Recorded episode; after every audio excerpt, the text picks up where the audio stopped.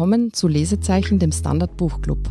Heute sprechen wir über Gia Tolentinos Buch Trick Mirror, das jetzt schon so etwas wie ein feministischer Klassiker für das Internetzeitalter ist. Mein Gast heute ist die Puls 4 Moderatorin und Autorin auch Corinna Milborn. Sie ist eine der Social Media Expertinnen des Landes, kann man sagen. Ich habe gestern noch einmal nachgeschaut. Ich glaube, du hast 140.000 Follower allein auf Twitter, also unglaublich. Hallo Corinna. Hallo Mia, danke für die Einladung. Ich freue mich wirklich sehr, dass du heute bei uns bist. Vorausgeschickt, das Buch Trick Mirror ist in den USA ja schon 2019 erschienen und dort, wie man so schön sagt, durch die Decke gegangen. Also ein totaler Bestseller. Ich habe jetzt keine Zahlen, aber wirklich sehr erfolgreich. Gia Tolentino ist mit 32 Jahren schon, glaube ich, Redakteurin beim New Yorker, also wahnsinnig renommiert. Und die Washington Post haben sie überhaupt zur Susan Sonntag der Millennials ernannt. Ja. Also alles eine ziemliche Steilvorlage. Jetzt für alle Buchclub-Zuhörerinnen und Zuhörer da draußen, die das Buch lesen wollten, aber vielleicht noch nicht dazugekommen sind. Es hat immerhin, glaube ich, was nicht, 360 Seiten. Es handelt so in neun sehr langen Essays um jede Menge Content. Also Social Media Wahnsinn, Corinna, du hast das alles gelesen, Reality-TV-Erfahrungen, weibliche Selbstoptimierung, Celebrities in den USA. Also der Bogen ist weit, weit, weit. Rape Culture. Und die Klammer, die sozusagen diese ganzen Themen zusammenhält, ist immer der Feminismus, aber auch ein bisschen das Thema Identitätspolitik, weil sie als jemand, der einen philippinischen Background hat, diesen Asian American quasi ihre Wurzeln da nie draußen lässt. Ja. In ihrem ersten, der ja irgendwie ziemlich zentral für das Buch dasteht, in diesem ersten Essay, das Ich im Internet, nennt Tolentino das Internet eine fieberhafte, elektronische, unerträgliche Hölle. Ja. Corinna, jetzt ist gleich meine erste Frage an dich. Empfindest du das Internet als diese unerträgliche Hölle oder wie geht's deinem Ich im Internet? Also ich finde mich extrem wieder in diesen Essay. Sie beschreibt ja so, so wie das Internet so ein schöner Ort war, an dem alles möglich ist und alle schreiben ihre Blogs und es ist so viel Kreativität und Freiheit und alles wird immer besser. Und wie sich das verwandelt hat in etwas, das kontrolliert wird von zwei riesigen Konzernen, die einfach wahnsinnig viel Geld machen mit dem Narzissmus und dem Ausnützen der psychologischen Schwächen der Menschen, die davor sitzen, also Facebook, YouTube und dann noch ein paar kleinere. Und ich finde, sie beschreibt das wahnsinnig gut und hat so ein paar Dinge drinnen, die man schon so formuliert, wo gesehen hat, aber sie bringt es ja gut auf den Punkt. Ich finde überhaupt, das Buch ist gut zu lesen. Mhm. Man merkt, dass es eine sehr, sehr gute Essayistin ist. Also sie ist New Yorker Essayistin, das sagt glaube ich eh schon. es ist angenehm zum Durchlesen und es sind immer wieder solche Dinge drinnen, besonders auch in dem Kapitel, wo man sich denkt, so ja, genau so ist es. Zum Beispiel beschreibt sie, wie man vor diesem Internetzeitalter ja verschiedene Identitäten gehabt hat, je nachdem, ob man jetzt mit seiner Mama zu Hause redet oder in der Schule oder auf der Uni mit einem Professor oder mit seinen Freunden unterwegs am Abend und wie diese Art von Internet, die wir jetzt haben, die ja so nicht kommen hätte müssen, einen zwingt dazu, eine Identität für alle zu haben, die noch dazu für immer alles speichert und welchen Druck das ausübt darauf, wie man sich selbst erfinden muss. Das heißt, man ist eigentlich immer ein bisschen ein Fake Mhm. Und ich glaube, das ist überhaupt so der bestimmende Bogen im Buch. Dieses Fake-Sein, dieses, dieser Selbstbetrug, den man auch selbst dann wieder aufsitzt, in diesem Zeitalter zwischen Kapitalismus und Internet, in dem wir uns befinden gerade. Nur dazwischen geschmissen, du bist ja selbst Autorin von einem Buch, das 2019 erschienen ist, Change the Game, Untertitel mhm. sehr ambitioniert, wie wir uns quasi das Netz von Facebook und Google zurückholen, ist glaube ich nicht gelungen ja, oder nicht ganz. Das ist ein längeres Projekt. genau. Wobei sie zum selben Schluss kommt, dass es da einfach Zerschlagung und Regulierung braucht, Zerschlagung dieser Konzerne. Sie schreibt aber auch dazu, dass sie nicht den Eindruck hat, dass das so schnell passieren wird. Hast du persönlich je geglaubt oder je dir gewünscht, da auszusteigen oder es je überlegt? Aus Social Media? Mhm. Ja, ja, immer wieder. Also ich bin auch jemand, der, ich glaube, so wie die meisten, sich dem nicht entziehen kann. Nicht umsonst, also bei der Recherche zu diesem Buch habe ich gesprochen mit so Psychologen aus Stanford. Da gibt es so ein extra Lab, wo Menschen dran forschen, wie man Menschen dran hält an den Apps und wie man sie dazu bringt, immer wieder reinzuschauen. Und da bin ich draufgekommen, das ist vielleicht gar nicht individuelle Schwäche, sondern es sitzen einfach die besten Psychologen und Neurologen und Neurologinnen der Welt am anderen Ende und haben alle Daten, haben alle Daten von dir selber und nützen einfach die kleinen Schwächen aus, die man hat, um einen da dran zu halten, an diesem endlosen Strom an eigentlich relativ sinnlosen Sachen. Also dieses Mindless Scrolling ist etwas, das mir auch leider äh, sehr bekannt ist. Ich habe verschiedenste Tricks, so wie Sisi Gia auch beschreibt, Apps, die das abschalten oder irgendwelche Dinge zum Weglegen. Aber ich kenne das sehr gut, wie sie das beschreibt. Ich finde, sie beschreibt es auch wirklich sehr gut, was es mit Geschlecht macht, was es mit Frauen macht. Dieser Anstieg von extremem Frauenhass, der da entstanden ist im Internet rund um Gamergate und danach diese extremen Hasslawinen, wie, wie Frauen fertig gemacht werden das alles. Also ich finde, das, ist, das ist ein sehr lohnendes Kapitel. Es ist das erste. Und ich finde schon für dieses Kapitel lohnt sich das Buch zu lesen. Es sind alle anderen auch gut. Es gibt so einen Überblick über die letzten fünf Jahre eigentlich. Alle großen Diskussionen der USA sind da drinnen. Man hört schon sehr genau, dass du eben in viele, viele Aspekte dieses Buchs sehr, sehr, sehr gut eingearbeitet bist. Jetzt meine Frage an dich.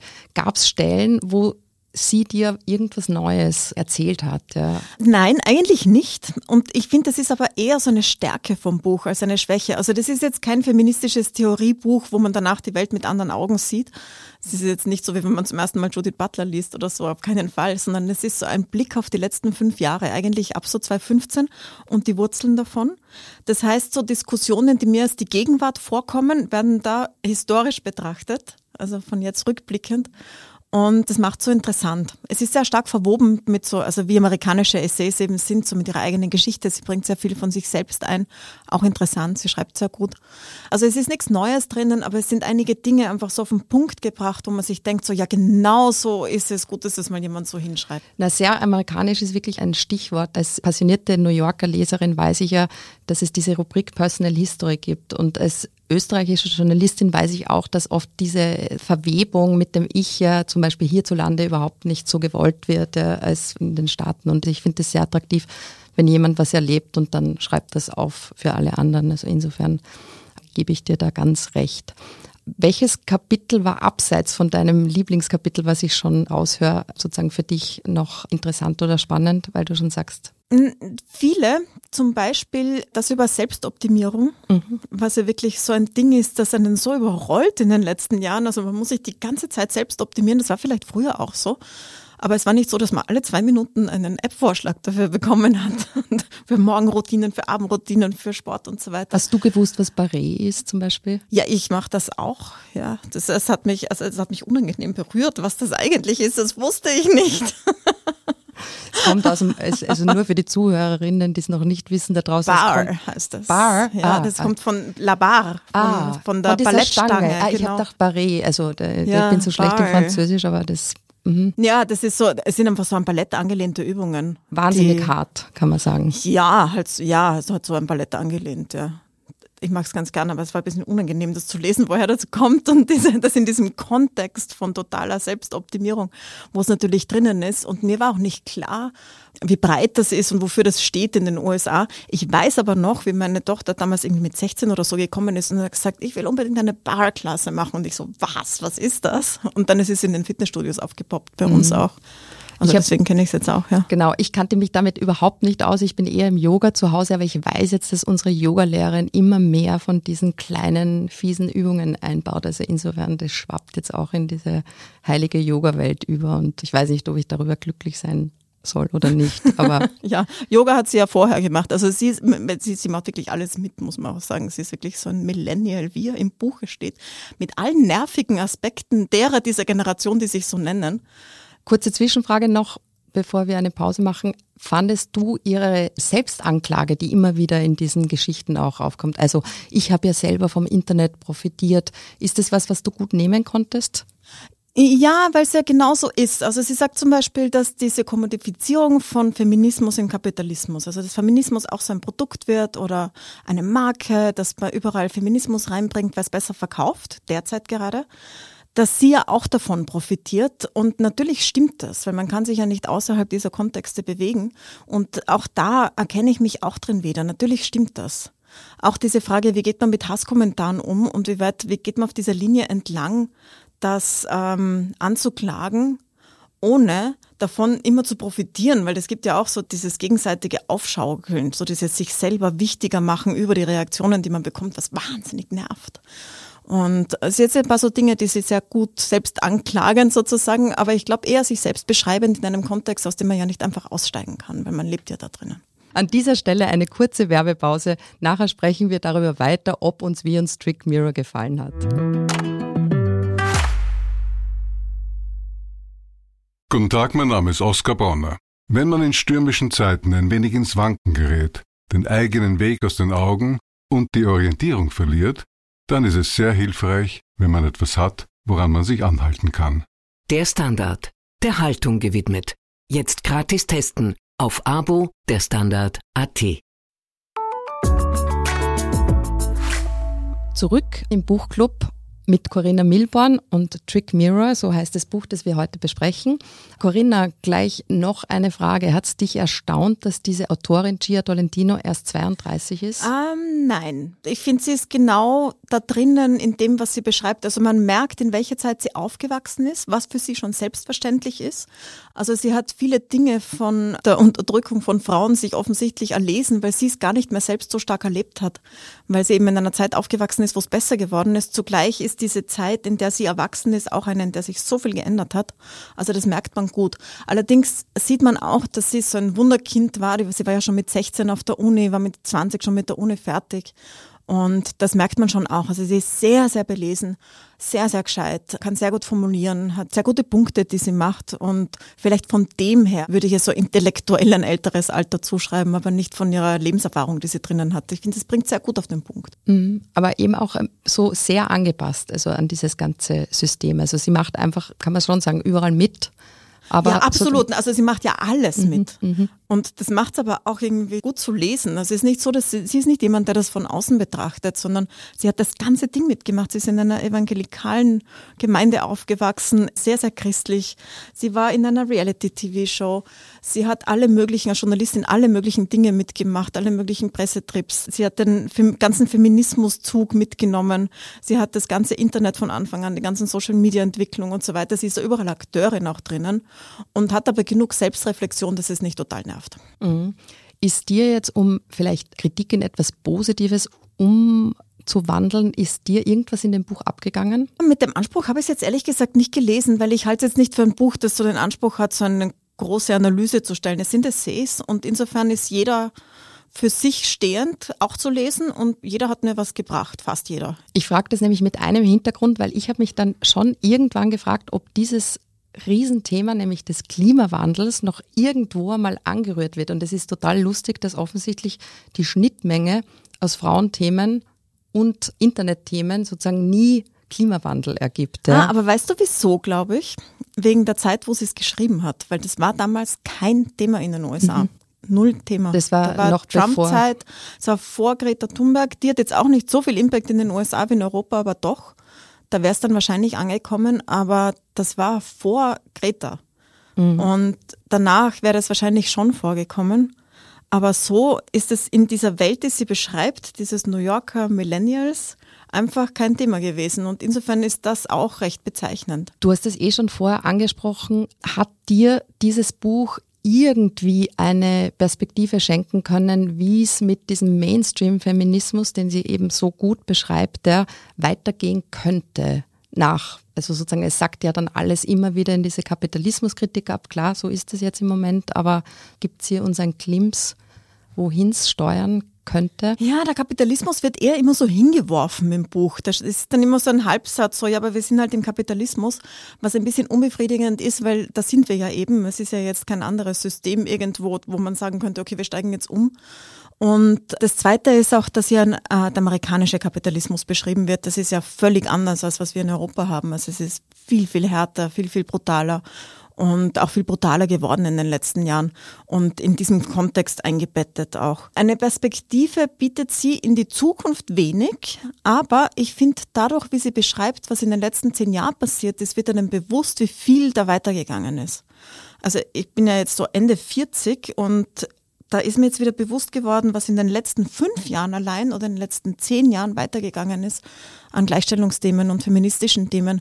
Also wie sehr sich das in den Mainstream verpflanzt hat, dass, dass es so eine feministische Grundhaltung oder ein Grundverständnis geben kann. Sie beschreibt ja auch sehr gut, dass das auch notwendig war, damit dieser ganze MeToo-Movement überhaupt irgendwo auf Boden fällt, wo nicht sofort zurückgefragt wird, was hast du angehabt und wolltest du es nicht wirklich, sondern überhaupt auf einen Boden fällt, wo das behandelt werden kann und weitere Frauen was sagen. Und das ist schon gut beschrieben. Und insofern habe ich das Gefühl, dass das auch in die Zukunft weist, dass es noch weitergehen kann.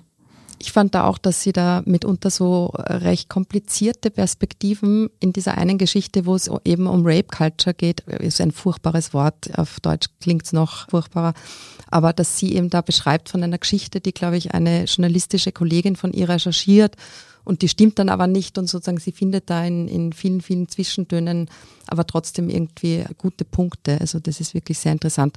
Wirst du das Buch verschenken und wenn ja, an wen? Ja, ich werde es einer Freundin schenken, die sich viel mit Feminismus auseinandersetzt und viel mit Internet und die sehr, sehr viel sich mit der Trump-Administration auseinandergesetzt hat. Das ist die Vera. Und es spielt ja alles in dieser Trump-Ära. Es war jetzt auch interessant, jetzt ist die aus. Also ich freue mich auf ein nächstes Buch von ihr, das nicht in dieser Dystopie handelt, in der die Amerikaner, die liberalen Amerikaner da plötzlich gelandet sind.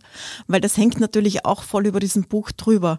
dass einfach so ein Conman, ein Betrüger, der offen sexistisch ist, offen betrügt zum Präsidenten geworden ist. Das ist schon etwas, das so, das, unter diesem Licht steht das Buch.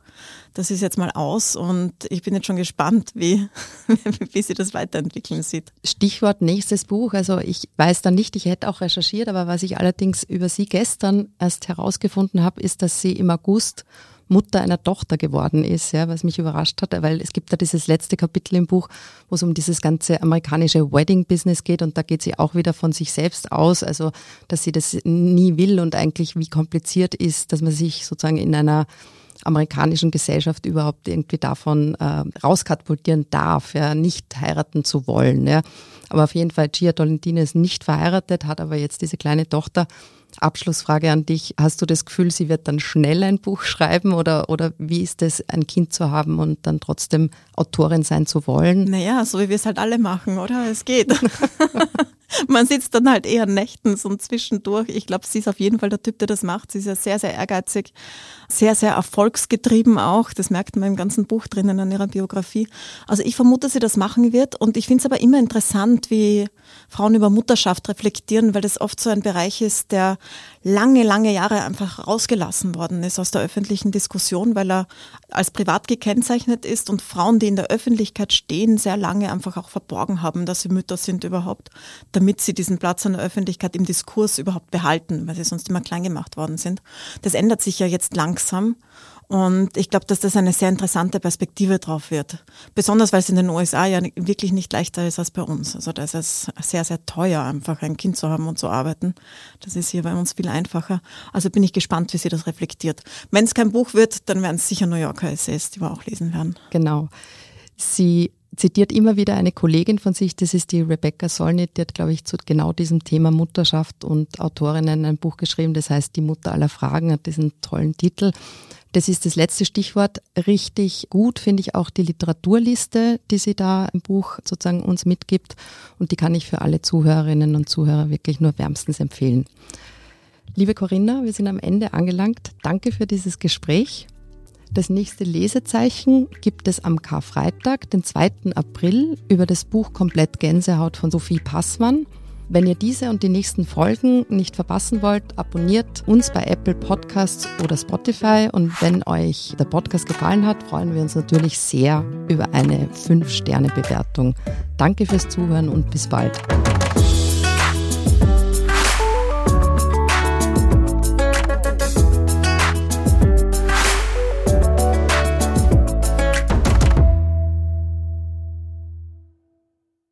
Guten Tag, mein Name ist Oskar Bonner.